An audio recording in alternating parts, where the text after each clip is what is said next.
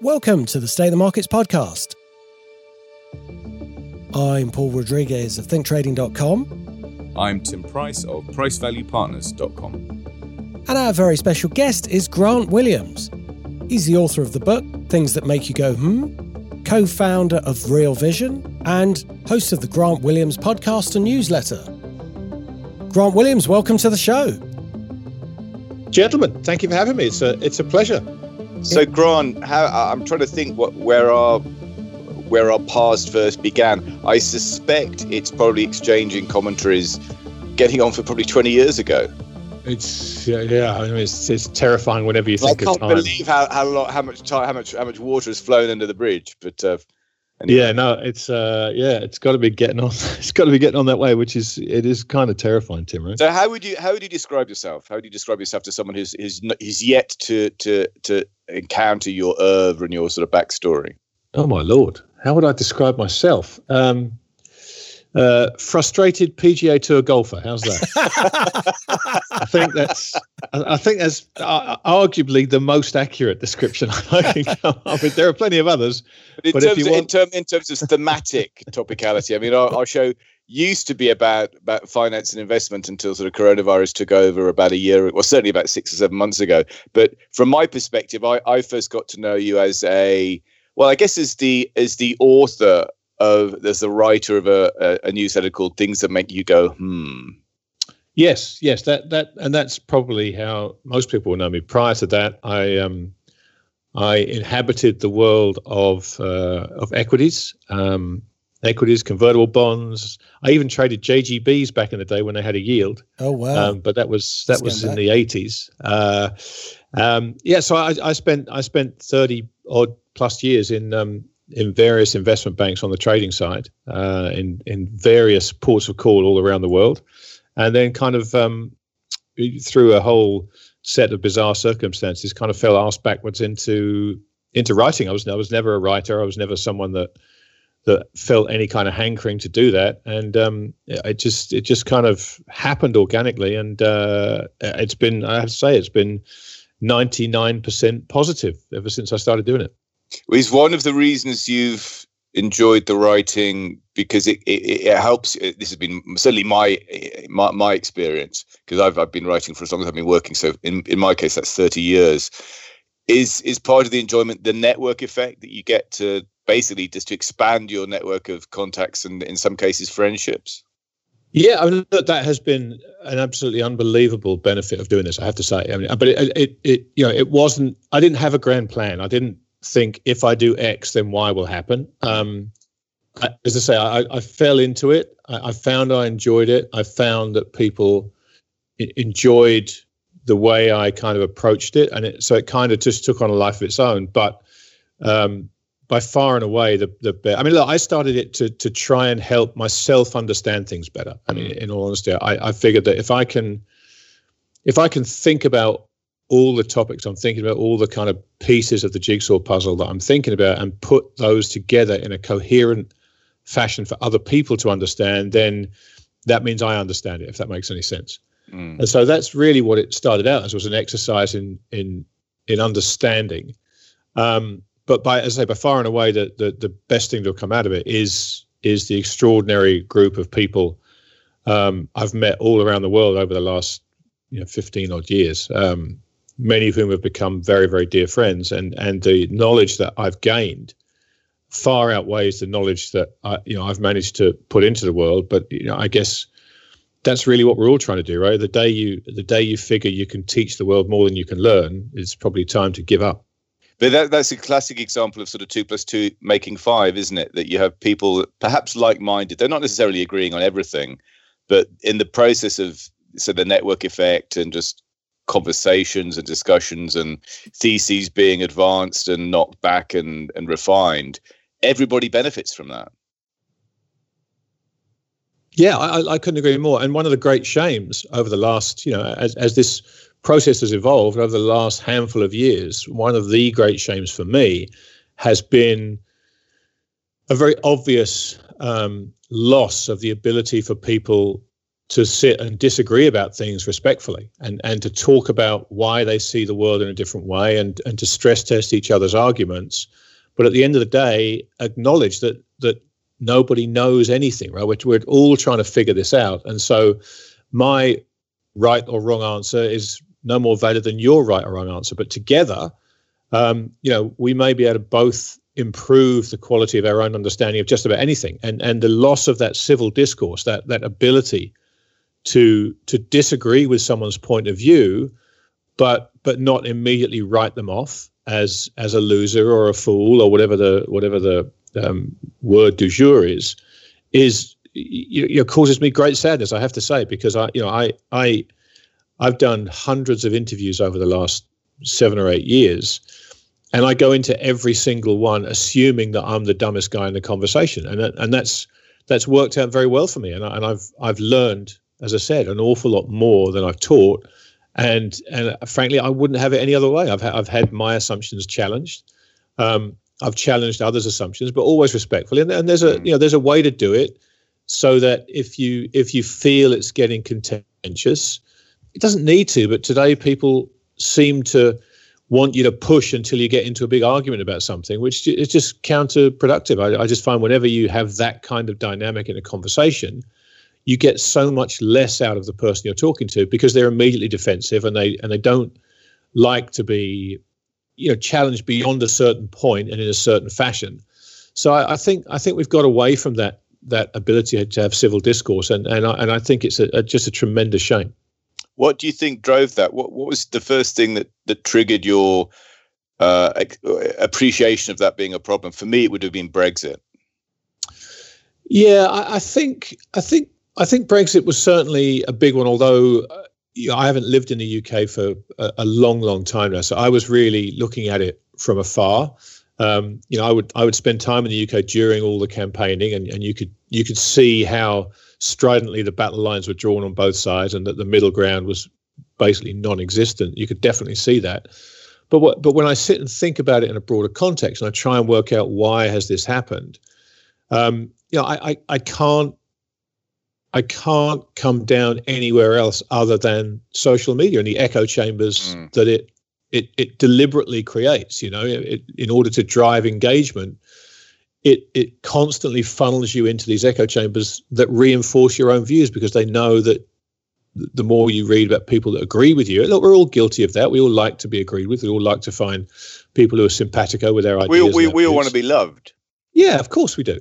Of course we do. But but that you know that when I, when I think about it, that's where I can't help but lay the blame. And the, and the thing that really worries me is that those those social media hooks uh, are deep now, and and unless something is done somehow to to kind of walk that back, I don't know how you do it. I mean, what we're seeing in Australia, perhaps, is the first sign of that. Um, but I think unless we can find a way to wean ourselves and, and, importantly future generations off that those dopamine hits that Silicon Valley is so intent on delivering. I, I do fear that the that the divide is going to get wider and the common ground narrow, which is which is a tremendous shame. You said that um, you've learned a lot from all the interviews that you've done. What's the biggest 180 you've done on your own investment beliefs from when you first started out to to now? I, I, think those are temporal. You know, I, I, think I think changes in beliefs. I, have I've built a framework of how I think about investing. What is and that? Any, and well, look, I'm I'm a I'm a value guy, right? I'm drawn to value investing, um, which which has been a very difficult place to be for for a number of years now. Would you like um, to to just sorry to interrupt to define what how, how you define value because people that use these words, but it's often unclear what they actually mean. So how would you define a being a value well, investor? Look to me, I, I, I look for things that are intrinsically cheap. They're unloved. They they they have a tangible value. There there there are there are valuation methods that you can look at that don't require looking too far into the future. You know, all this this idea that company A is worth hundred billion dollars because one day they're going to make some money mm. is anathema to me. You know, give me and, and I don't want to fixate on gold mining because it's something that I've become known for, but but it's the perfect example. You know, here are companies that that literally pull money out of the ground, and you can buy the finest gold miners in the world on somewhere between you know nine and twelve times PEs at the moment because nobody loves them, nobody wants to own them, and and so I, you know that that is where my uh, kind of uh, bent has always been is looking for things that that produce that things that have real businesses that that have cash flows that have well run balance sheets that have quality management you know all the things that that that used to be important in investing. Um, I, am still that guy. And so that that's my framework. So in terms of 180s paul i mean I, I think really it's it's been moments in time where i've realized that you know i i need to sell the bulk of my gold mining positions. Even though I think the companies are great and I think they're undervalued, I can see what's going on here, and and, it, and it's time for me to be out of them for the time being. I, I don't, I'm not abandoning them, but that but that ability to to not be wedded to to to a, a company or a price at a moment in time um, has has been a very important lesson to learn. And I think um, I think anybody who's who's invested in the precious metals markets, and, and we'll stay on that because it, it, it, it's a it's such a great illustration of so many facets of this. Mm. I think anyone that's come into precious metals um, over the last 20 years with a with a kind of a, a, rudimentary understanding of the thesis for it and has piled into gold mining stocks thinking, well, they're printing money, therefore gold's going up, therefore I'm just going to own every gold mining company I can, has been taught an incredibly painful lesson. And and and, and of course it's much deeper than that. You can't just uh, apply if x then y. Um, it's if x and then brackets and all the algebraic functions you can possibly fit in between those brackets, then y.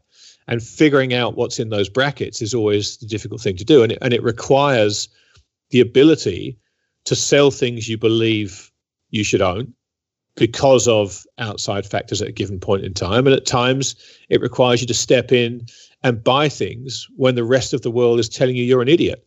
And and and I over the long term, I I I I don't want to do it any other way. I, I can see why people are buying Tesla. I can see why they're looking at the momentum and they think this stock is going up. But that's you know from my first days in the business uh, this stock is going up has never been a good enough reason for me to buy it. I, you know, I, I just I just don't have that momentum investment gene in my body, and I and I understand uh, in some ways that's been to my detriment. But I I I just I, I just wouldn't be happy buying something because it's going up. You know, it's just not the way I'm built. On a scale of one to ten, relative 10. to say, I was just that is taking awesome. a flyer. That is awesome. That is absolutely awesome. Okay, your, your turn, Paul. Because uh, you've clearly anticipated my my question. my question. For what it's worth, for, for those for those who are still cr- struggling to catch up with the rest of us, um, on a scale of one to ten, relative to the first dot com bubble, how mental is what we're now living through? Yeah, I think you're allowed to use the same answer.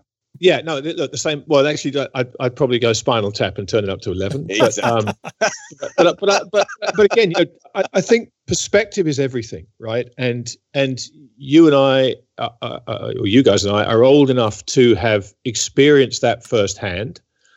But you know, I remember being, I was living and working in in Manhattan during that that blow off of the dot com bubble, and I remember kind of having a grasp that it that it didn't feel right because of my experience living in Tokyo at the end of the, the Nikkei bubble. You know, and, and, that one, I had no clue what was going on. I just you, didn't. You've, you've experienced an embarrass de richesse of, of bubbles in your time. Have you been in the right place or the wrong place at the right time? Well, yeah, or, or, or I'm an albatross. It depends which way you want to look at it.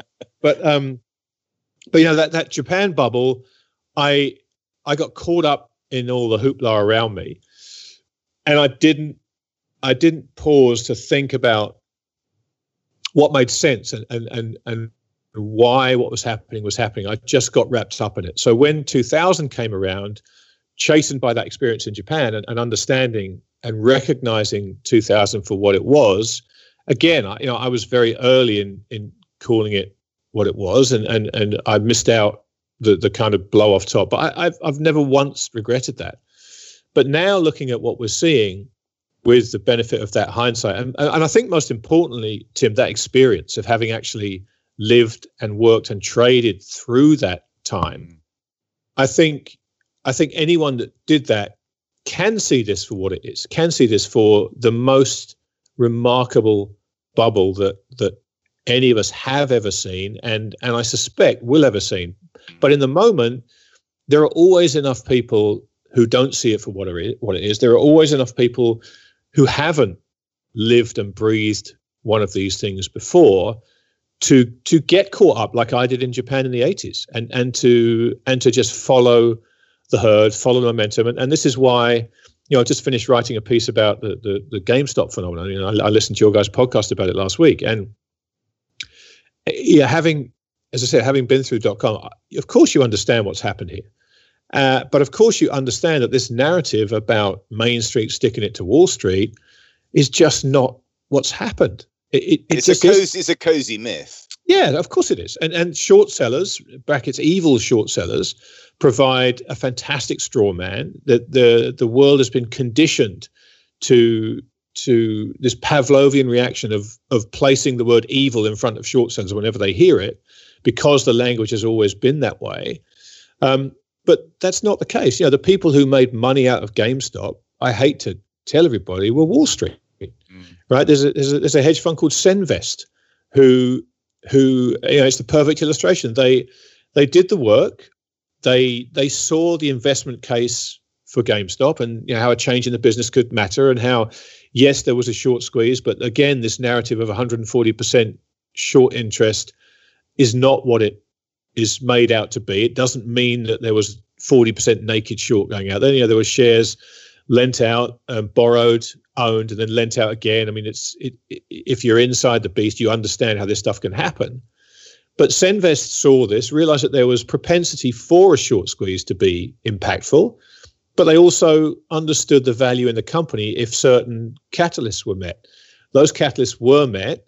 The stock went up. Of course, they never expected the the Reddit frenzy to take place, but it did, and and they sold out their position for a $700 million profit the day they saw Elon Musk tweet GameStonk. That one word on his tweet, because they understood that what would happen on the back of that one tweet by that one person, given his influence amongst retail investors, was going to give them an exit opportunity. And of course, they took it, they banked $700 billion, and they passed the shares on to retail investors any of whom who bought them and held because they figure one day the stock will get back to where it was, have lost 80, 90% of their investment.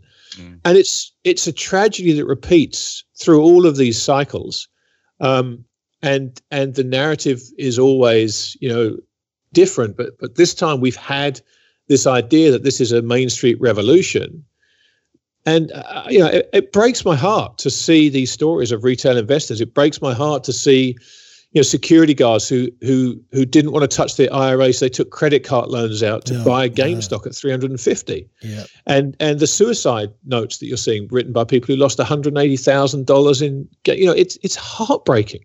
Mm. But but that is unfortunately what happens when you decide to play in a game where the rules are very complex and and the Robinhood restriction of trading again, anyone in the business understands why that happened, uh, could, could see it coming, frankly, given the activities of January the 28th. But of course, Robinhood has been made out to be the bad guy. Uh, and who have they been out to, made out to be the bad guy by? Well, A, everybody, but most importantly and most notably, again, by Elon Musk and Chamath. Um, I can never pronounce his surname. Apologies. We know, we know who you mean. We know who you mean. Yeah, but but you know those guys have been the two guys hauling Robinhood over the coals publicly, and and you know Musk asking uh, Vlad Tenev, the CEO of Robinhood, in a clubhouse thing, you know, did you throw your customers under the bus? No, he was forced to do what he did because you inspired a trading frenzy, as you knew you would with that one word stock. Chamath, meanwhile, who's piling on, just happens to be taking the, biggest competitor to Robinhood public via a SPAC he's got a vested interest in this. So, you know, I, I, the sad thing is that, that the people who um, Ben Hunt so delightfully terms raccoons, who just know how the game is played, um, they they know how to to use social media. Half of them have been the architects of it to drive public opinion, to to create public narratives, and to move stories down avenues that are ultimately friendly to them. And, and I think it's a great shame. Um, I, you know, I really do. And as I said, my heart just goes out to all those retail investors who who felt like they were uh, taking part in a cause, a justifiable cause, given the inequality that's built up over the last 20 years. You know, the cause was just, but the means of executing that cause was flawed. It wasn't what they were told, and the outcome, unfortunately, is not the one they desired. Didn't we effectively see a, cut, a time lapse of a bull market just appear in a very short time frame? Because that's ultimately how it works at all market tops.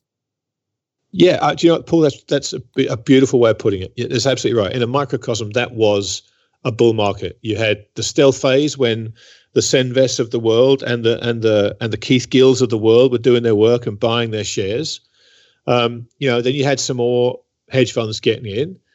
Then you had this blow off phase where retail pile in, and then you have the crash. I mean, and it, and the amazing thing is, it all happened in the space of a matter of weeks, um, and it's the perfect illustration of the broader market, I think. And we're now at a point where people like, you know, Tim and I have been looking at valuations of of um, the broader markets for a long time and wondering how long this is all going to last for, and not not because the markets are high per se, but when you've got interest rates effectively at zero, you know you've got an unsustainable situation because at some point interest rates have to go up and in doing so, either stimulus has to be reined in because governments can't ultimately continue to afford just to print money, just to, to give stimulus all the time, um, because there's no way of backing off from that. So at some point, the market has to re- start functioning in a way that is normal. So if we go back to the dot com boom, at least interest rates played a part in keeping investors honest. You had a choice of getting a yield or investing in something that was risky. At the moment, with no tangible yield to be found anywhere, all roads lead to the stock market. Yeah, it's a, it's a great point. You know, I, have I've spoken about this before, but I remember in 2000 and I think uh, 10, 11, 12, somewhere around there, I was giving a, a presentation in Seattle and I and I put up a chart. It was the simplest chart I've ever done, and I've built some complicated charts in my time. Um, and I simply had two bars on this chart, and one of them was uh, if you if you had ten million dollars in cash and you put it in two year treasuries in 2007, you were earning half a million dollars in interest in two year treasuries. So zero risk. You've you've worked hard all your life. You've built your nest egg you can invest it with zero risk and you can earn half a million dollars a year in income. That's how the world is supposed to work for people who spent their life trying to, you know, trying to secure their future. Four years later, that same 10 million in treasuries would have earned you $13,000.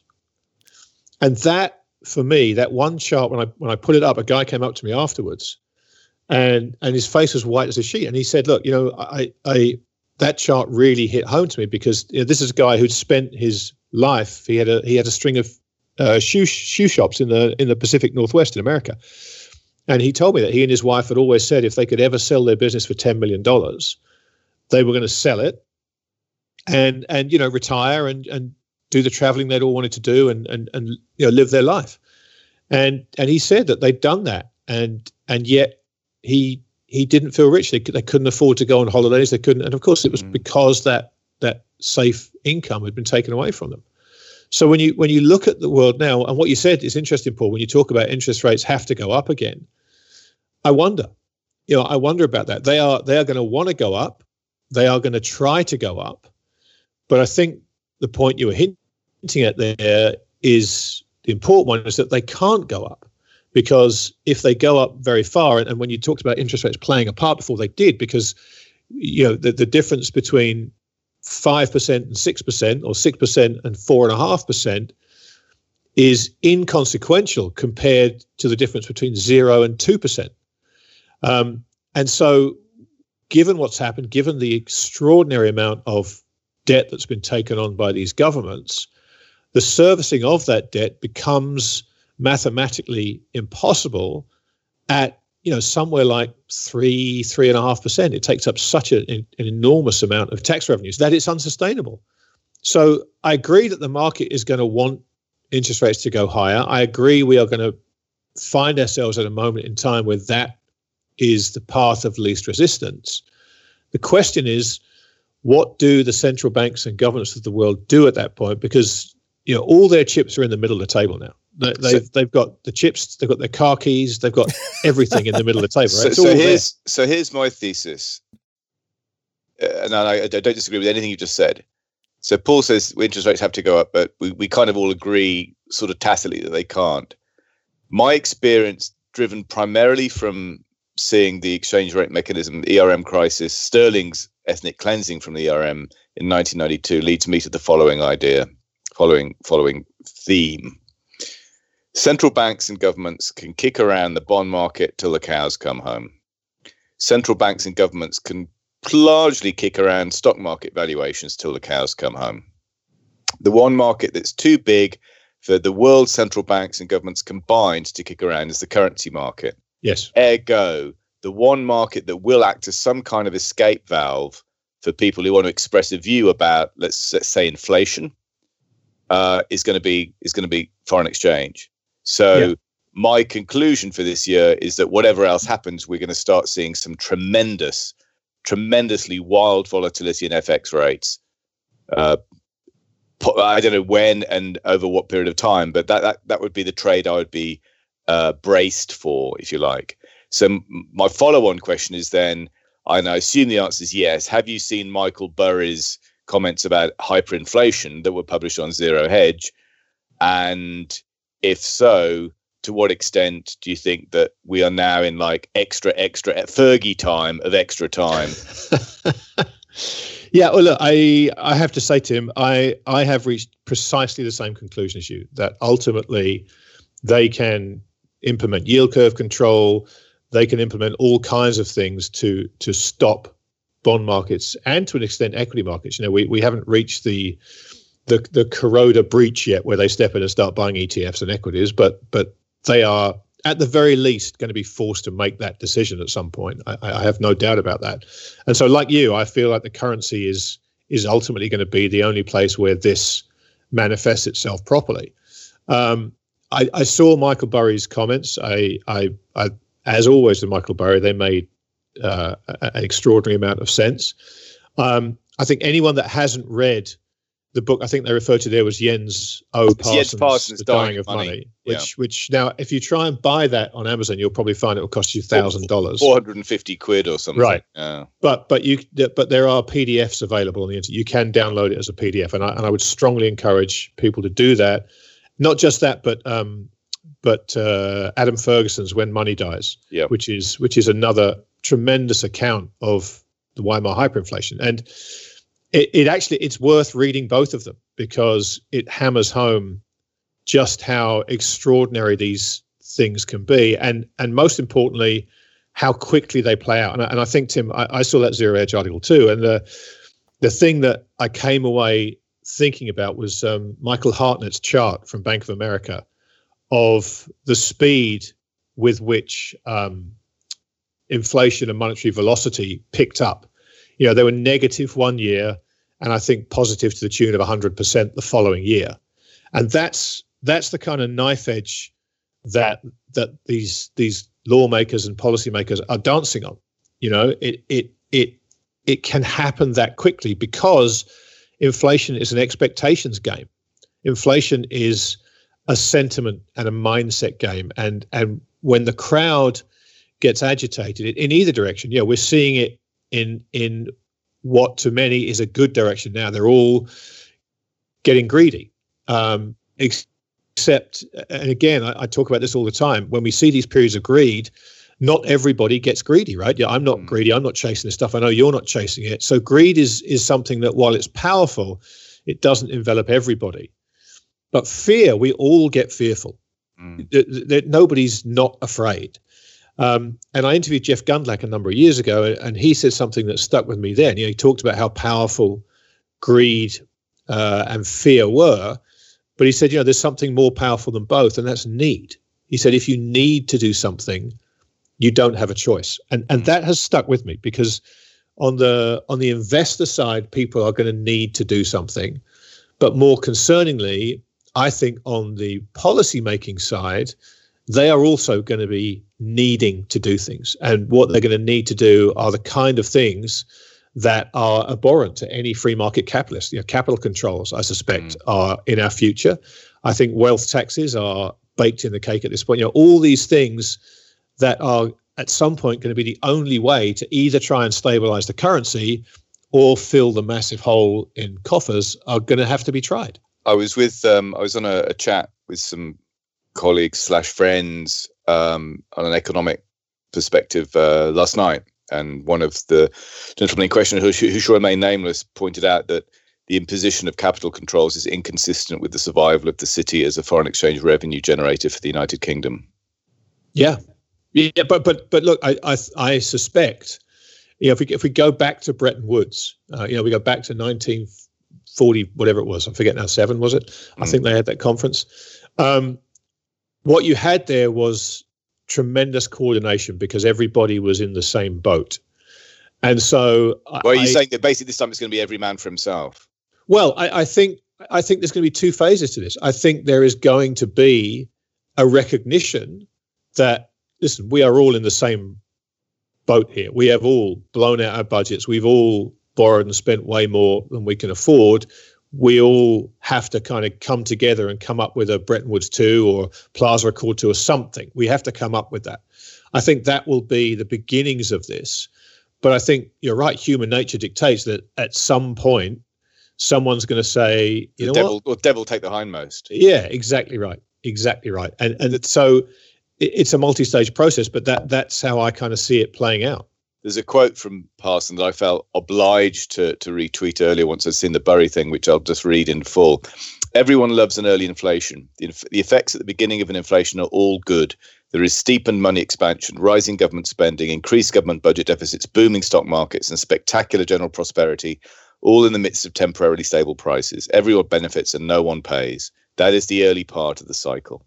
In the later inflation, on the other hand, the effects are all bad the government may steadily increase the money inflation in order to stave off the later effects, but the later effects patiently wait. In the terminal inflation, there is faltering prosperity, tightness of money, falling stock markets, rising taxes, still larger government deficits, and still roaring money expansion, now accompanied by soaring prices and the ineffectiveness of all traditional remedies. Everyone pays and no one benefits. That is the full cycle of every inflation it's so true, right? And, and that's why that book and, and Adam Ferguson's books are so important to read because anyone that sits and reads them will have that aha moment. Will will realize that that what we're seeing now is is as old as the hills. This has happened so many times before, but but it's only an understanding of history that allows you to realize what comes next. Because yes, in the moment it feels great it does feel great. The stock market's going up. Everybody's making money. Um, you know, the Bitcoin crowd are telling everyone to have fun staying poor. There's hubris everywhere. It, it's always the same, unfortunately. Uh, you've, just, that, you've, you know, you've, you've, just mentioned the B word. So, w- where do you stand on Bitcoin? Oh boy, that's my bad. I shouldn't have done that. it was going to come anyway. We are going to ask. I know, I know, I know, I know. But but you know, I think I figured we, we could do this at the end, and I could pretend that I'd lost my Skype connection. Look, I do you know what I I um I I struggle. I, I I think anyone who has spent time studying precious metals instinctively understands the case for Bitcoin, right? I, I think the, the case for both is so similar as to be almost identical. So a, as a as a sound money guy, as, as a as an advocate of gold, I get it. I totally as, understand. As a libertarian, dare I say? Yeah, yeah, no, I, exactly right. And, and as a libertarian, I, I, get it. I totally get it. Uh, there, there are a couple of things that I, I don't get. Um, you know, I don't understand uh, this idea that governments will allow a competing currency, particularly given the future we've just mapped out. You know, there is going to come a point in time where if we're looking for escape valves from current multiple currency collapses, Bitcoin offers that. And if the governments cannot allow anyone to escape for obvious reasons, I just don't see how they don't just outlaw Bitcoin. And and and and look, I I, I preface every single conversation I have with Bitcoin with the fact that my understanding of it compared to the Bitcoin maximalist is rudimentary. I make no bones about that, right? I don't understand it as much as you, but I don't need to because I'm not going to throw myself full time into that Bitcoin world. Um, you know, our mutual friend Tim Tony Deden said it perfectly to me. He said, you know, I, I wish everybody well. I hope everybody gets very rich with this Bitcoin thing, but it's just not suitable for me.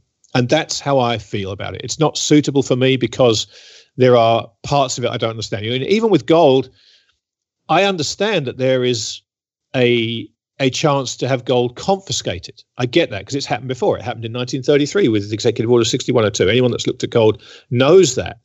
Um, and so I think with that, you can you can think about it and think, well, okay, if this happens, what are the chances of gold being confiscated globally simultaneously?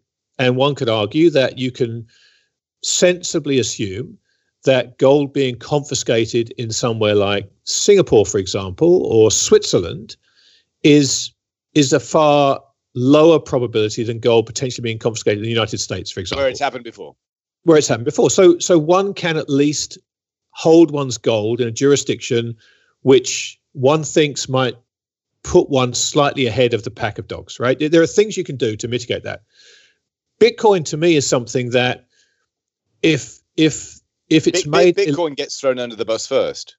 I, I think so. I, I think so. I, and again, I don't know. I don't want to. I don't. I don't want the aggravation that comes with getting into the Bitcoin mm. arena because it's as I say, it's just not suitable for me. It's just not something I'm interested enough in to get into those conversations. You know, I, I moderated a conversation between uh, Mike Green, who's a who's a Bitcoin bear, and Nick Carter, who's a Bitcoin bull, and, and we managed against all the odds to have a very respectful debate about it and and both guys acquitted themselves extremely well. Um, I don't know if anybody's mind was changed, but it was it was good to have both sides lay out their their their thoughts without the the kind of simplistic rhetoric of the meme culture we exist in at the moment. But I still haven't had my fears about what happens to Bitcoin allayed. Certainly not to buy some here. I've owned mm. Bitcoin in the past. I own a tiny bit of Bitcoin now, but I don't. I don't even look at it to be honest with you. I don't even look at the. I mean, you can't avoid it, but I don't. It's not like I check it every day to see, oh, has it reached a certain level? Because I don't need to. Every every five hundred dollars it goes up, I get three hundred tweets telling me that we've now mm. crossed the fifty three thousand seven hundred and forty two barrier. Um, so I, I I get it. I totally understand what it represents. I think what it represents is admirable, but it's just not. It, it falls into the too difficult to to to analyze box. Yeah, and and too painful, frankly. I, I, I you know, you know, I, I, I'm an Englishman, Tim, and and I and I, I hate incivility.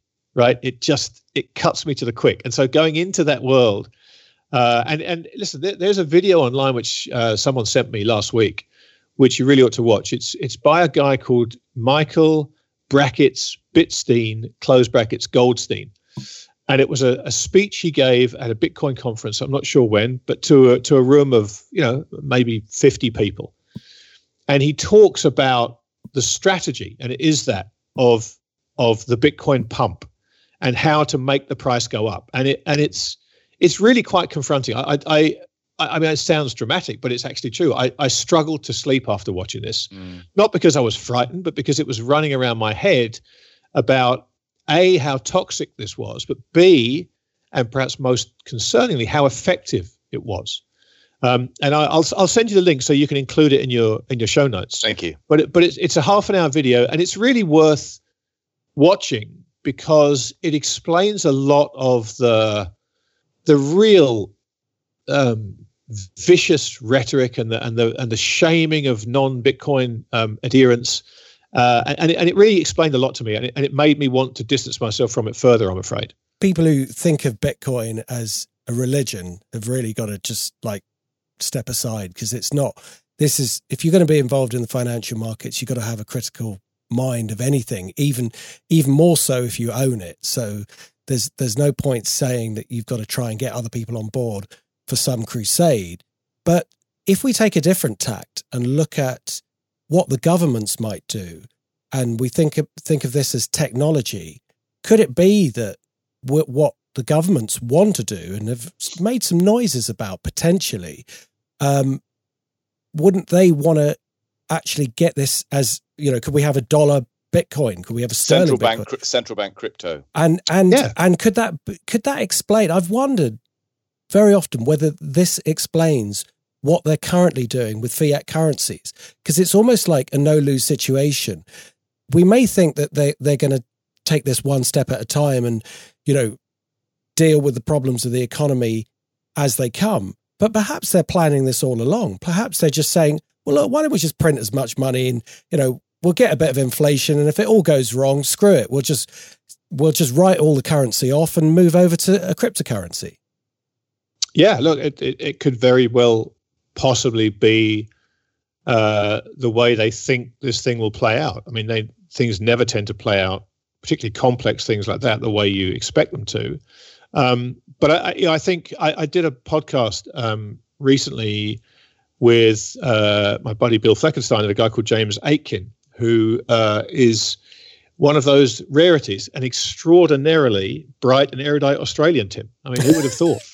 Um, I well, we, we live in a world of miracles and wonder. So. I, I, have an Australian passport, so I'm allowed to say that. Uh-huh. Um, well, we, have had a but, great guest on who's Australian. Um, well, well, but but but James is, I mean, he's he's just a brilliant, brilliant mind, and um, he came onto the podcast. Uh, and again, I'll give you the link to this because I think it's it's worth listening to. The last part of that conversation, uh, James talked to us about the Chinese um, digitalized currency electronic payment system (DCEP), and he explained, and, and James is not someone given to hyperbole. He's a very, very pragmatic, deep, deep thinker um, who counts some of the biggest um, institutions, uh, corporates in the world as his clients. And he, in his own words, he said, This is the biggest potential change to the financial system since Bretton Woods. And he and he explained why. And I, and I won't preempt that. I'll let I'll let James talk you through it. But this this idea of digital currencies is absolutely coming. And and from what James said, and, and as I said, he's a thoughtful guy who digs into these things deeply. The Chinese are, you know, have lapped the rest of the world mm. and are running away with this thing. And and and the likes of the United States and um, and others in the West have belatedly realized what's happening here and are desperately trying to catch up. So so central bank digital currencies at this point, I think, are an absolute certainty. Um, it really is one of the only ways they can effectively impose negative interest rates in the way they need to without the escape valves being being triggered. And so if you if you if you believe that, and James makes an extraordinarily convincing argument for it, um, then then you have to think that at some point uh, cryptocurrencies outside the purview of governments become a threat to make the maintenance of stability of the system. And, and they may also go after gold. Yeah, no, absolutely they could. Yeah, absolutely they could. I mean, at this point, nothing is is out of bounds. I think because the, the problems are so large. The, you know, the the the one thing about gold, I think, is that I think if you try to convert your gold for cash in a stampede, there's always going to be someone who will take your gold from you. Mm. Uh, I think if everyone's trying to get out of their gold, yes, the price is going to fall, but there will be plenty of of bids on the way down that will allow you to kind of stagger step that fall. I think if if Bitcoin sees something uh, is is made illegal or outlawed, which which is you know the big question I have. What if they say okay, it's illegal to buy Bitcoin? That's all they have to do. They don't have to say anything else. They don't even have to say it's illegal to to to hold Bitcoin. Even if they just make it illegal to buy, well, everyone's going to try and sell it mm. because they'll worry about, about what's coming next. And I don't see, uh, apart from certain vested interests in the Bitcoin community wanting to maintain the price, I don't see where the bids are going to come for it. I mean, we, when we've seen those those falls, I, I I don't ever remember in my readings of history gold losing 85 90% of its value three times in a five year mm. period maybe it did 6000 years ago. It's possible. But um but i worry about that. And so look I, as i said I, I hope everybody gets rich from holding bitcoin. It's just not suitable for me. To to to continue this thread do, to what extent do you have faith that that governments will maintain a, a support for the rule of law and the rule of private property Yeah, it's a great question. I mean, it's a really good question. I, I, I think that the nature of the problems the world faces are such that the most extreme, and I'm going to put this in air quotes, solutions mm. will necessarily be considered. And mm. ultimately, you know, if if you look at this uh, this this this build back better and the great reset that they're desperately swamping us all with in the hopes mm. that it becomes a fixture, you know, this idea that we've seen the future, you'll own nothing and be happier. That, when I read that, I had a shiver go down my spine because mm. that is that is a that is a, a dog whistle, right? Well, a good a good working definition is, of Klaus Schwab is is a shiver looking for a spine to run down. well, he found one here, that's for sure. Um, but but look, I, th- I think that to me is a dog whistle, and and this idea that if we can get people to embrace the idea that they'll own nothing, but be happier. Uh, throw in a bit of MMT, throw in a bit of UBI. You know, we can create this world for you where you're going to be happier. If we can put that in people's heads, reinforce it, and get enough people who who who have been left behind by this this prosperity train, which left the station when all the boomers jumped on it and and is still chugging away.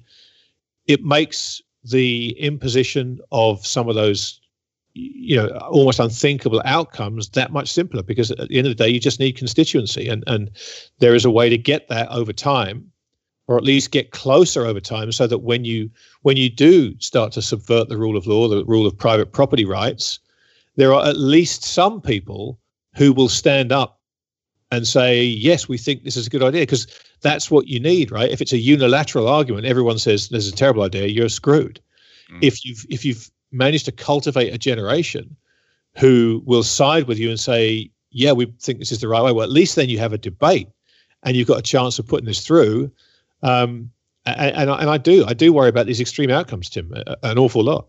Uh, what I'm getting from this is, uh, in, in, which in a sense is kind of you know, is, is talking talking our book as well, is you simply can't be too careful. In other words, you you can't be diversified enough. You can't go to enough lengths to try and protect your capital. You can't own enough different types of things. You can't be in too many different jurisdictions for custody, etc., etc., etc.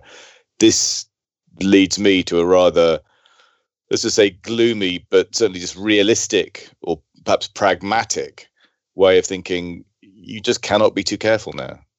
Yeah, I, I think you're right. I, I think I think what we saw in the sort of in the 80s and and certainly the 90s through to the kind of mid 90s when things started to get a bit dicey you didn't need to be careful. You know we had tailwinds everywhere. Um, the late 90s were, what was a huge short-term tailwind but it was clearly a bubble. And then we suffered the headwinds uh, you know from that point on. 2008 the same thing.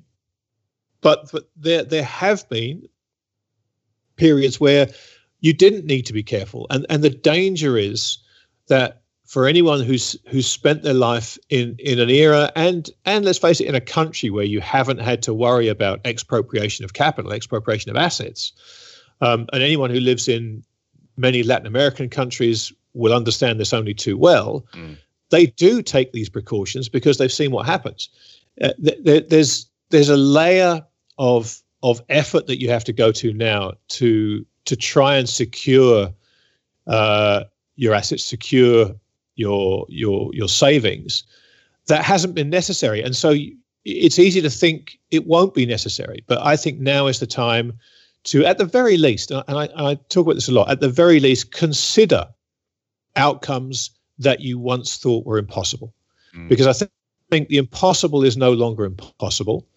And when the impossible moves to the possible, it's time to consider it because that move from the impossible to the possible is the first step on the road to the probable. And if you're if you're a day late in thinking about this and trying to at least uh, put whatever protection you can in place for your capital, if you're 24 hours late, it, doesn't matter. It's mm. it, it, it's over. So I, I think it behooves it behooves everybody to to think about this stuff now and and just if you think it's not a risk, that's fine. That's absolutely fine. But but don't just not bother to think about these extreme outcomes because they're, they're pie in the sky because they were pie in the sky, but they're not anymore. In in light of, of, of all of this content, would you describe yourself as medium term optimistic or medium term pessimistic? I, look, I think it, I think it depends. I, I think it, it. I, I don't think it's it's easy anymore to be blanket optimistic or blanket pessimistic. You know, I think I think there are because always these are, these are conditional. Uh, yeah, exactly right. Exactly right. I mean, I, I think it, it, will amaze people to know I, am an optimistic guy, right? Mm. I mean, I'm very cautious because I've I've worked hard for 35 years, and and I I'm not in any great hurry to try and double my money on a get rich quick scheme. Mm. Um, I'm much more interested in protecting the future I've worked so hard to build than I am in in throwing a few more logs on the fire. And I, and I there's there's a quote in Wall Street um, which which kind of misses a lot of people. They always go back to the greed is good speech and, and you know blue horseshoe loves Anacott steel and all those kind of iconic quotes. But there's a there's a part of it at the end where I think Daryl Hannah says to Charlie Sheen, she says, you know, having money and losing it is worse than never having had it at all and it, and yeah. it's such a true statement um, that I think anyone who's been fortunate enough to to to make hay in this crazy bull market, who doesn't sit back and think, you know, I, I, I was talking to a friend of mine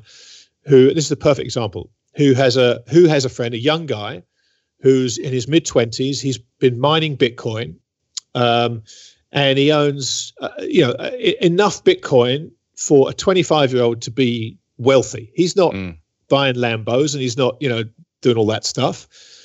But he has enough money to pay off his house. Mm. And my friend is basically imploring him to pay off his house. Say, mm. look, y- you'll still have a chunk of your Bitcoin left, but pay off your house. And I've heard two or three of these stories, almost identical. People who have friends that have got Bitcoin and saying, look, just pay your house off, if nothing else. And of course, the response from everyone who's had that same put to them is no, no, no, no, no. I'm hanging on because Bitcoin's going to go to a million dollars. And and it's it's it's that mindset. It's that wild-eyed optimism, which is which is wonderful, right? It's wonderful. I'm sure you and I were both like that, Tim. Harder that may be for people to believe, but but you know t- the, the chance to be able to own your home free and clear without any debt by selling an intangible object that you've you've acquired by having your computer running in the background is such an extraordinary concept but what's more extraordinary is the idea that you wouldn't want to do that because well, I'm going to get richer. Well, I'm going to see your Wall Street quote and raise you by a fool and his money are lucky enough to get together in the first place. Yes, yes, yes, yes. That was another one. That's exactly right. That's exactly right. so, looking forward, what areas of the markets are you most worried about, if that's the right word, and what areas are you most interested in? Well, I think I think the one thing that's that's come out of this um, this series of podcasts I've done with Bill, the Endgame, um, has been the importance of this inflation deflation debate, and it's it's been really interesting to have these conversations because we what we found is you know a, a, mutual friend of all of ours, Russell Napier, mm. um, you know Lacey Hunt, Dave Rosenberg, uh, Paul Singer. We've had some fantastic minds involved in this conversation, and there's no consensus. They, you know, Lacey Hunt has been a deflationist for 40 years. He remains a staunch deflationist unless and until, as he said, the Fed make their um, a balance sheet legal tender. If that happens, he said, I'm instantly in the inflation train. So I think that's something for people to watch. Russell, as you guys well know, after chatting to him not that long ago, is now off the deflation trade after he's in the inflation camp, isn't he? Yeah, and he, and he's yeah. he's staunchly in the inflation camp, which again for me that's a huge alarm bell. If someone mm. with with the depth of knowledge and and the gravitas of Russell is making that, people need to take that seriously. Um, disagree with him all you want, but don't write it off. David Rosenberg still would, a The reason I would sorry sorry uh, the reason okay. i would in, interrupt uh, just on that on that point is that the reason I, I rate russell napier as highly as i do is because he's perhaps the only strategist i know that's also a financial historian correct so yeah. he's, he's i mean I, I remember attending his course several years ago practical history of financial markets and you can't really beat people who've actually like done the historical work on this stuff going back through the ages yeah, it, it, because we so keep the, the, because as a, as a as a species we are kind of cursed that we just never learn learn from our mistakes. We don't appear never. to. No, never. And and you know, it, as they say, right, the, the the peril of those who don't know history is they're doomed to repeat it, and it's so true. And and we will repeat it. We'll repeat it again. But but this but this inflation deflation debate is now, I think, arguably the most important thing to think about and the most important thing to have a plan for because we're, we're talking potentially the, the, the secular shift from a 40 year regime of, of deflationary pressure to potentially, it won't be 40 years, but potentially multiple years of inflationary pressure. And and and and as I've said before in, in other interviews I've done that, but by definition, if you've had a portfolio that's been set up and has done very well over the last number of years, in a deflationary environment, you are not going to like what inflation does to that portfolio. Mm. So, so people need to think this through. They need to have an opinion on the inflation deflation debate. Um, the timing is is the important part, but I think given where we are in the deflationary cycle, I think taking the inflation bet over the medium term, uh, you can be wrong, and, and we may get one more knockout punch of deflation. It may happen. Um, but over the longer term, if you have that you know five to ten year time horizon, I think you can afford to be wrong in the short term, given the gains you, have probably made over the last uh, number of years, um, and be prepared for a, a real change. Because I, I, think what we spoke about, bring it back to inflation and, and how quickly this thing can happen. You know, you only have to listen to the central bankers talk about allowing inflation to run hot for a while. Obviously, they give no time frame about that. Um, and realistically, if you want to get back to an average 2% trend inflation, then you're going to have to let it run a little hot for what, 10 years to, to, to get to an average of 2%. And inflation is an expectations game. Uh, I think, as we've said, you know, it, it, it, you don't need inflation for inflation to become a problem. You need the fear and the expectation of inflation. And everywhere I look through the commodity space, I see signs that after an extraordinarily long, grinding bear market, commodities are acting in a way that the, the value the, the, the, the, the genie the genie's out of the bottle now. It feels that way, and and and, and as I said, it, you you can you can look at all kinds of very constructive charts about commodities, and and given how far the ratio of commodities to the S and P 500, for example, has gone in one direction, making that bet that it will reverse, you you wouldn't have been wrong at any point in the last couple of hundred years. So that's a bet with a skew to it that you can take on and think, well, look, if I'm wrong, I, I would have only been wrong this one time in the last 200 years. And as long as my my time frame isn't next week, I'm okay with that. I'm okay with being wrong. You know, we should all be okay with being wrong for a while because no one ever you know, one guy gets the bottom and one guy gets the top. That's that's how markets work. Uh, so you know, trying to to pick those is is a fool's errand. Trying to spot secular trend changes is a much better way to to position yourself correctly for moves that you can just sit back and ride. Looking at the oil price when coronavirus hit, um, we discussed on the podcast that we thought it was too valuable a commodity for it to stay low. But economic activity being what it was and still is, it, you couldn't really see why it would go up, but it has gone up a lot. I sometimes wonder whether people are just turning oil into Bitcoin, and that's why it will always stay um, you know, a valuable commodity while cryptocurrencies are being um, mined and, and using tons of power. But if you look more broadly, and just to reinforce the point you're making, pre- base metals like copper and and um, and and say you know nickel, etc., especially copper, have been pushing into all time recent all time highs, multi year highs.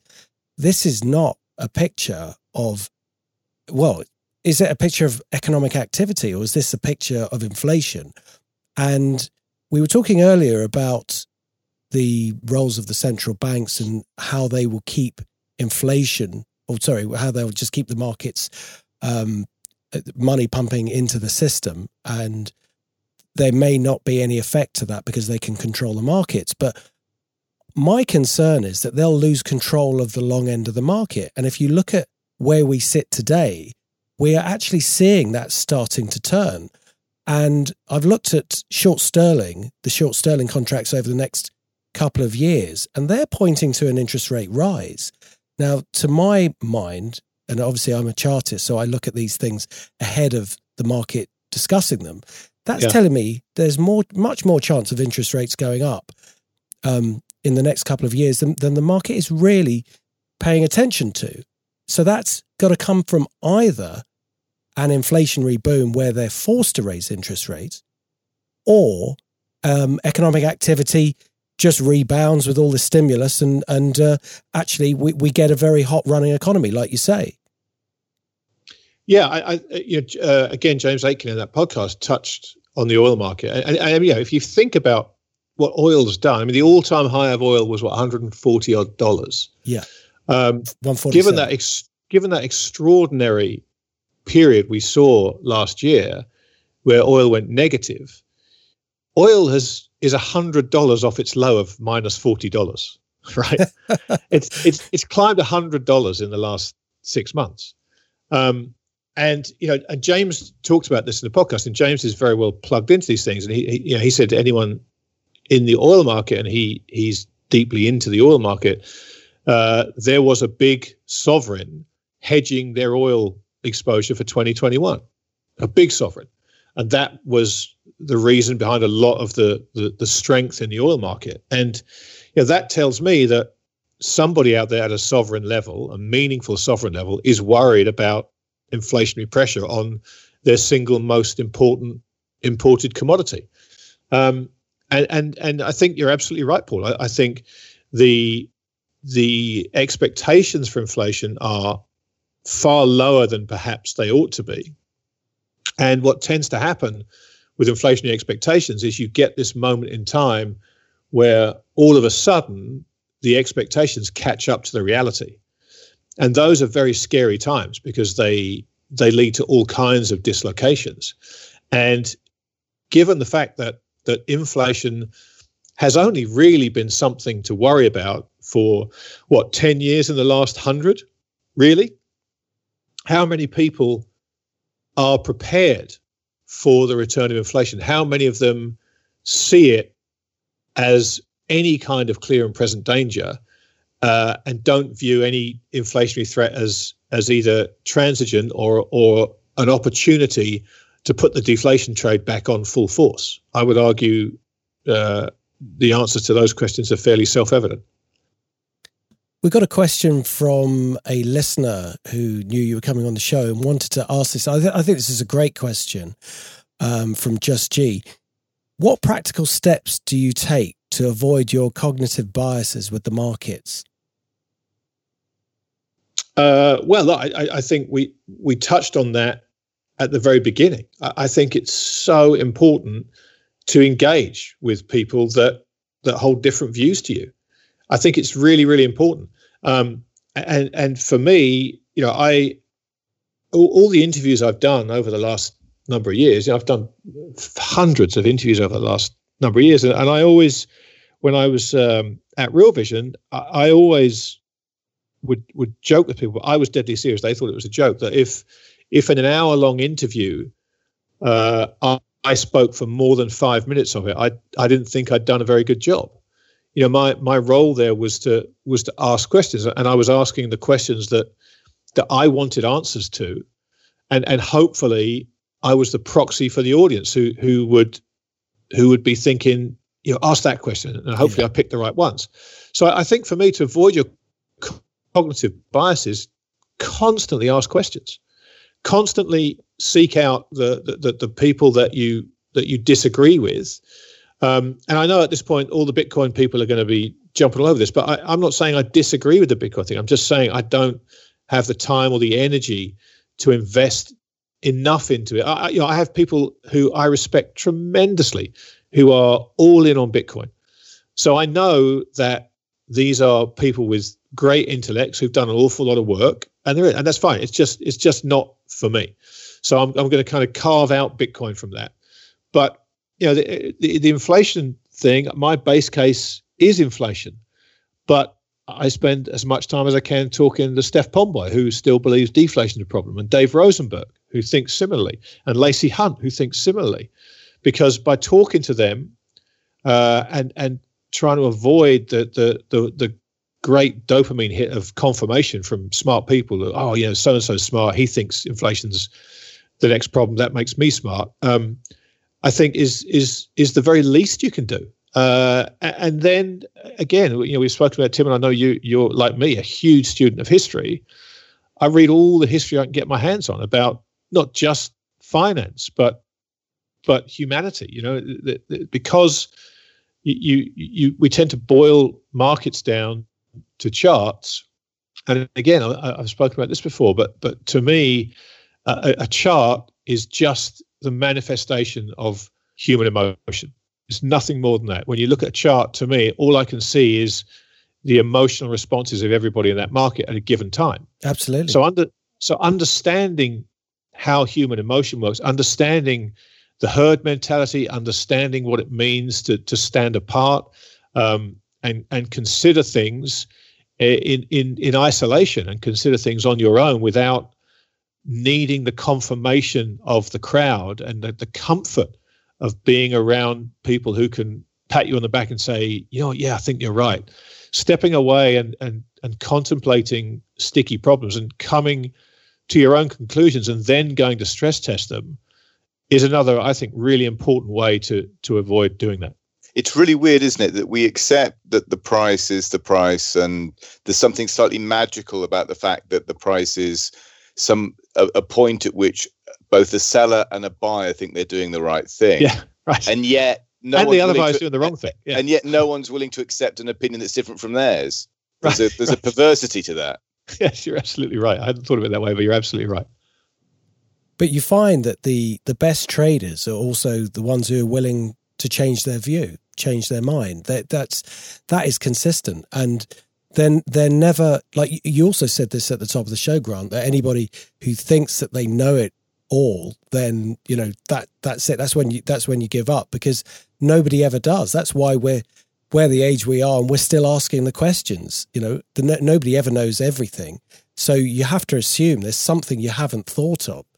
And that's also why I use charts because the main assumption of using charts to to sort of predict where the markets are going to go is that you don't know anything at all. You just sort of chuck yeah. everything out and you just say, "Look, I have no idea." But what I can tell you is, you know, this this is moving up very quickly. So this is telling me people are piling into it, or there is some movements in in this contract that goes out a couple of years that is looking like interest rates might go up to half a percent or maybe 0.75 that doesn't make any sense but yeah. you know but then by the time we get there it will make sense because the markets are forward looking and perhaps people much more smarter than me are already taking positions um, and in in the same way as people were investing in GameStop before it exploded higher. So I'm always assuming that people know more than me to be um, fair, though, Paul, some of us are always asking questions because they've got terrible memories.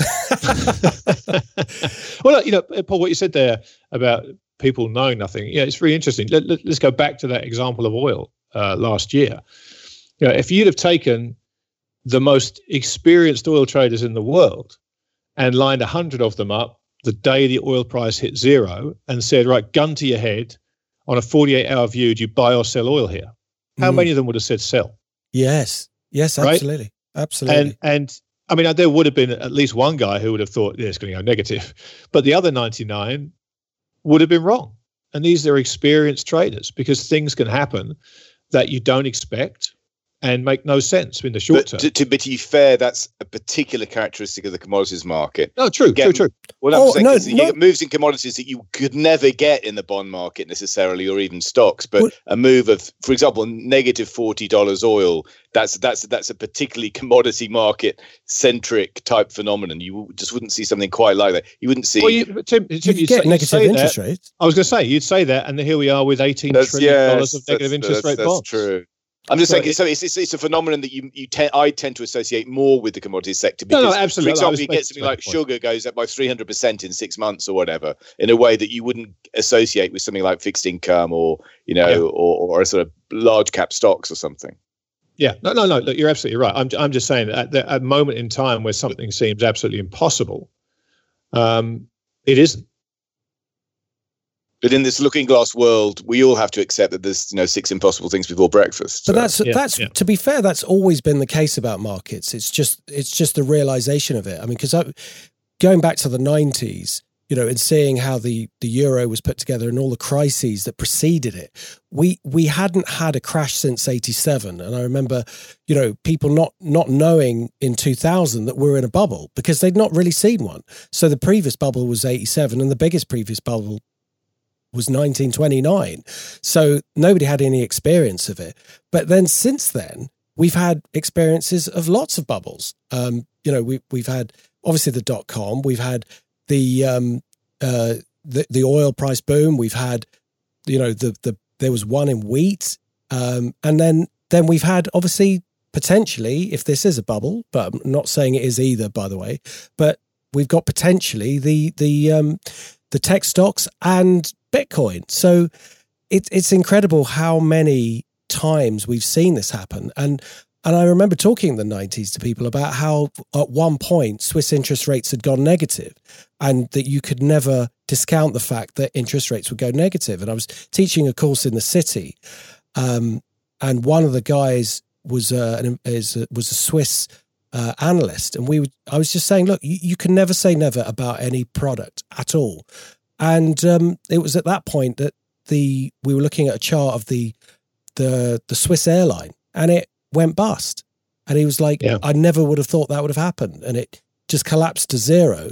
And he said, I would have said that was impossible. And I was like, well, that's the whole point about what you're dealing with. It's like when people pile into markets at any point, you've you do it knowing that anything is possible. You it could go to zero, it could explode to the upside, but you you can't just just pile into something because you've read a tweet or because Elon Musk thinks it's good or what have you. You've got to say to yourself, where can this realistically go, and wh- how will it hurt me if it does that?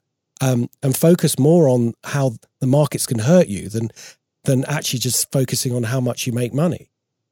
Well, well, this is really interesting, uh, Paul, because if if you if you think about that, you know, w- this idea that things can't happen um, is is a really important one because because people just don't believe in those things, and the biggest problem we have, I think, today is that you go back to eighty seven.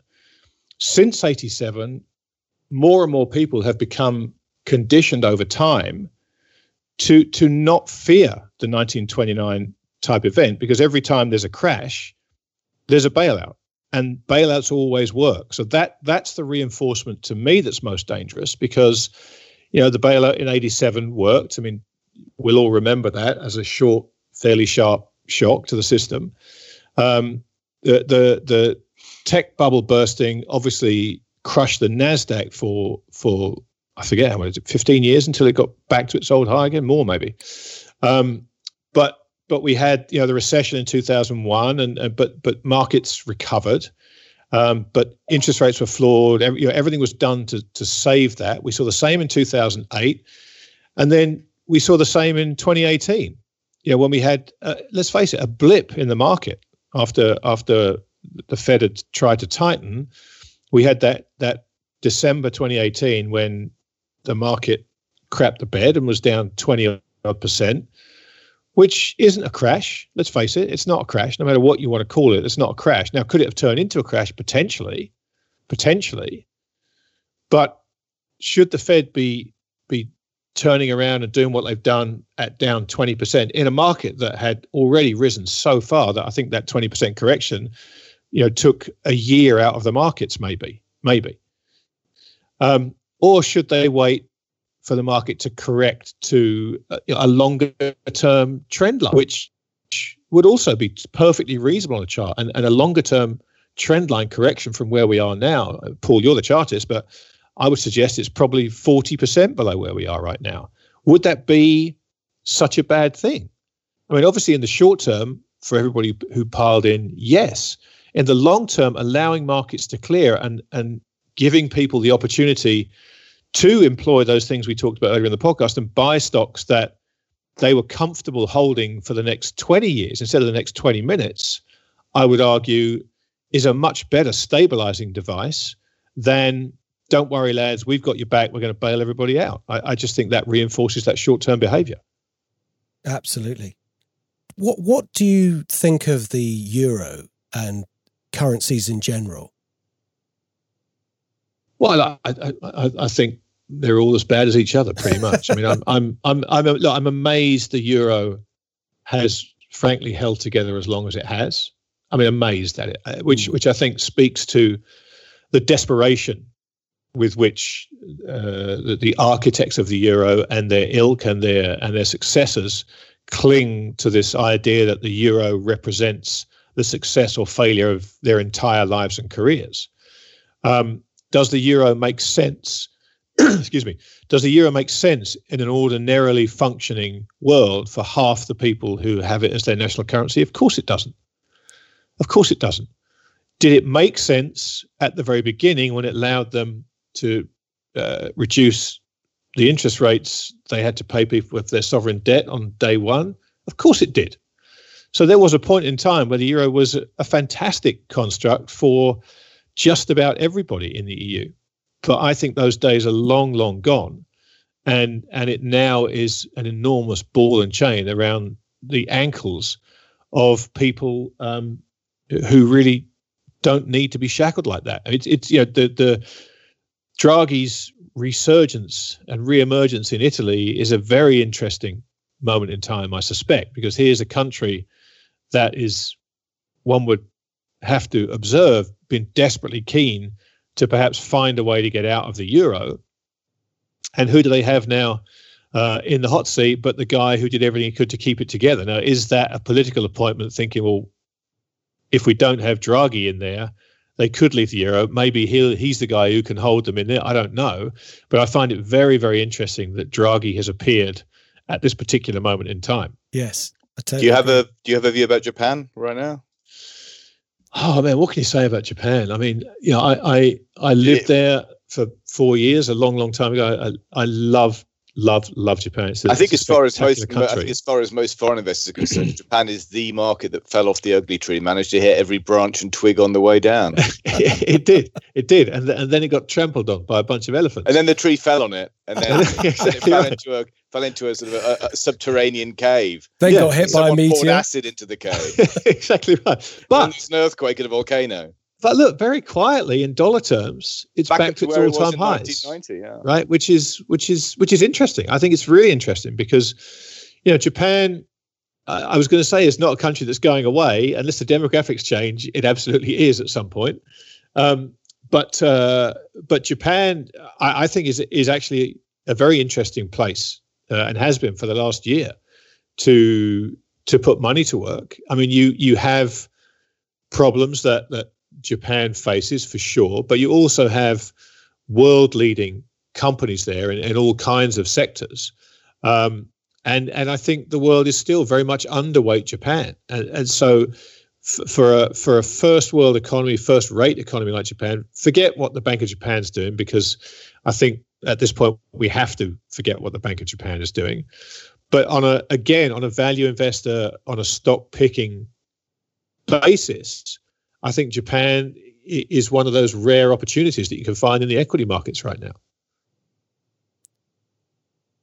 We um, have uh, a, a, few listeners who are interested in the fact that money without health is really not worth it. what do you do to stay fit and healthy, both mentally and physically? Disappointing PGA golf. well, exactly right. Exactly right. Well, look, one, one could argue that I'm I'm healthy in neither regard, but I'll I'll, I'll, I'll humor I'll humor the question. How's that? Um, I, look, I think I think mentally, uh, just be engaged and, and don't be engaged in the latest cat video in your social media feed, but be engaged in in the world and what's going on in the world. I mean, for me, that's the world of finance, but but you know also the world of politics, the world of news. I, you know, I read voraciously. I, I it, it's it's not often these days that I read books just for for fun, right? I mean, I, I tend to read stuff that I think will will inform me better rather than entertain me. Although I, every now and again I manage to squeeze one of those in.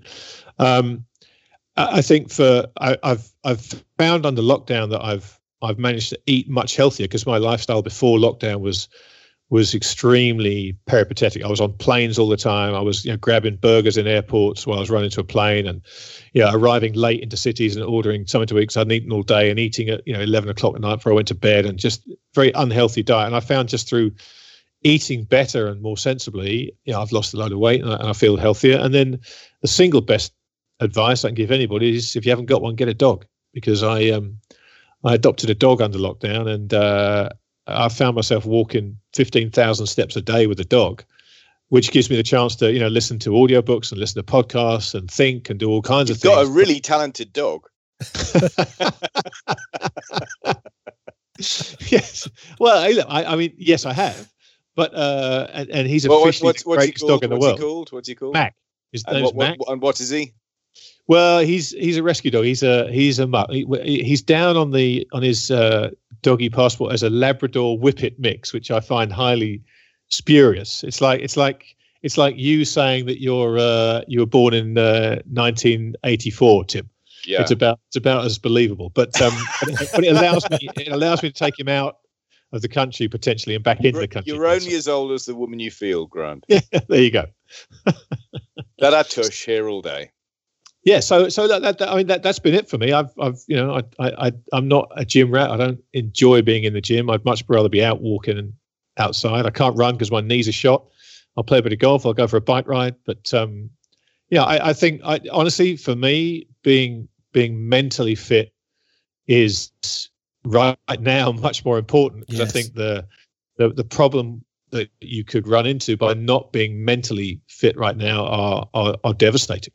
The one thing I'd add to that, which is which is very much gratefully received by by me, is is simply I don't have a, a dog, but I've in lockdown in Stalag Luft, Great Britain, it has been extraordinarily um, pleasing to enjoy time outside and basically live vicariously through other people's pets. So Yeah, there you go. There I, you I go. was out. I was out in Regent's Park yesterday, but I noticed that Julia Hartley Brewer had tweeted a few things about being in in Hampstead Heath, and uh, she there was a few photos that the press have reported here, including people, lots of people sitting on benches having coffee, having picnics.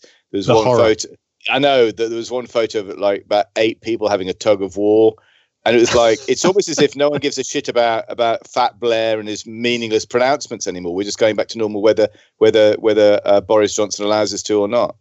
Well, do you know, do you know what's funny? Um, so I've I've been in the Cayman Islands for the pretty much the whole of lockdown. Um, I went over to London briefly last year to see my granddaughter, but I've, been pretty much in the Cayman Islands for the, for the whole of lockdown. And the Cayman Islands is COVID free. They they jumped on it early. They shut the borders. They you know we had house arrest essentially for a couple of months, but they killed the disease off. Mm. And so there's zero COVID. So life is completely normal in Cayman. There are no restrictions. There's no masks. There's no social distancing. Nothing. Um, and so you and you get this this weird sensation that, that the world outside is just at some horrendous post-apocalyptic dystopian wasteland. You know. Mm. Um, and what I found, I, I've I've finally escaped the rock to, uh, and I'm in South Carolina currently. Um, so I flew here uh, you know, I, I, there there are there are very few flights that go into and out of the Cayman Islands, and mostly for residents to come home or or, or leave. Um, but upon landing in the U.S., you know, I find myself confronted with with a country that is there are masks in in in grocery stores and what have you, and there is social distancing being advised.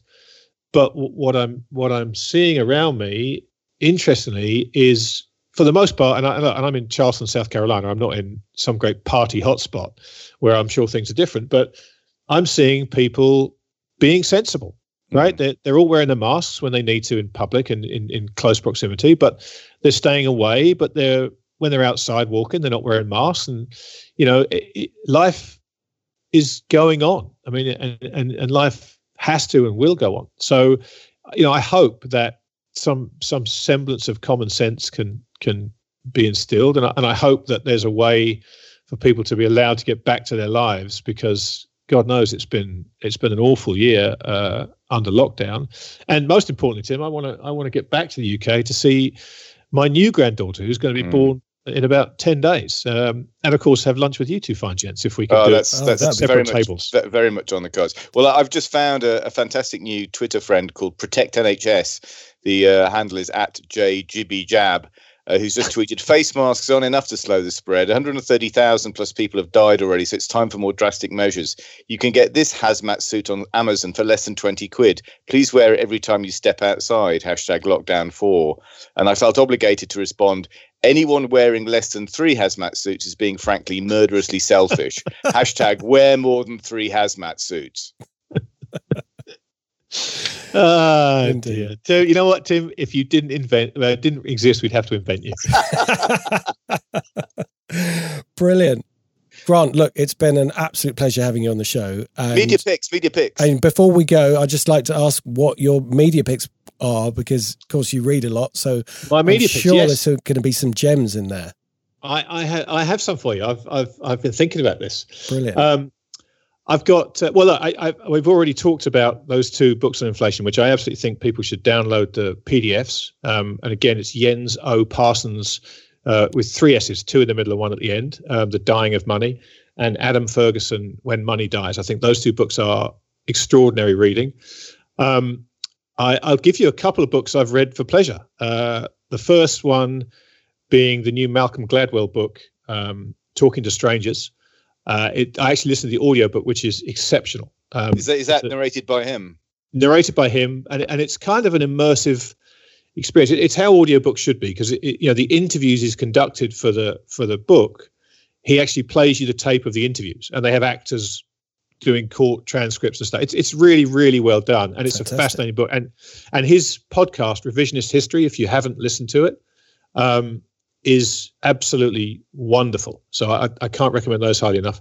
Another book that I that I read last year, um, which again I can't recommend highly enough, is A Gentleman in Moscow. Tim, I'm sure you'll have read that, and if you haven't, you will thank me for for recommending it. It's um it's a just the most wonderfully written story of uh, a post Bolshevik revolution count confined to a hotel in in Russia. Oh, sounds um, fantastic. Uh, but the, the the the the way this book is written, the prose is absolutely beautiful. It's called Gentleman in Moscow. It's written by a guy called Amor Towles, T O W L E S. And I, I've said this before, but I literally, when I finished it, I turned the last page and I turned back to the first page and started reading it again. Wow, fabulous. It's such a wonderful book. And then, um, uh, if you want something a bit darker than that, yeah, just, yeah, yeah, yeah. I just finished watching a, a, a fantastic series on um, Amazon Prime called Zero Zero Zero. I think it's on Sky Atlantic, maybe in in the UK. That's my pin number. and your IQ. Well, that's convenient. Um, but no, zero zero zero. It's it's a it's a like a three pronged story about a drug shipment that's, that's based in Italy, Mexico, and the US. It's just brilliantly made, very very dark, but but hugely enjoyable. And then the last one I'll give you is um, I just watched the the most recent David Attenborough series. Uh, I think it's called A Perfect Planet.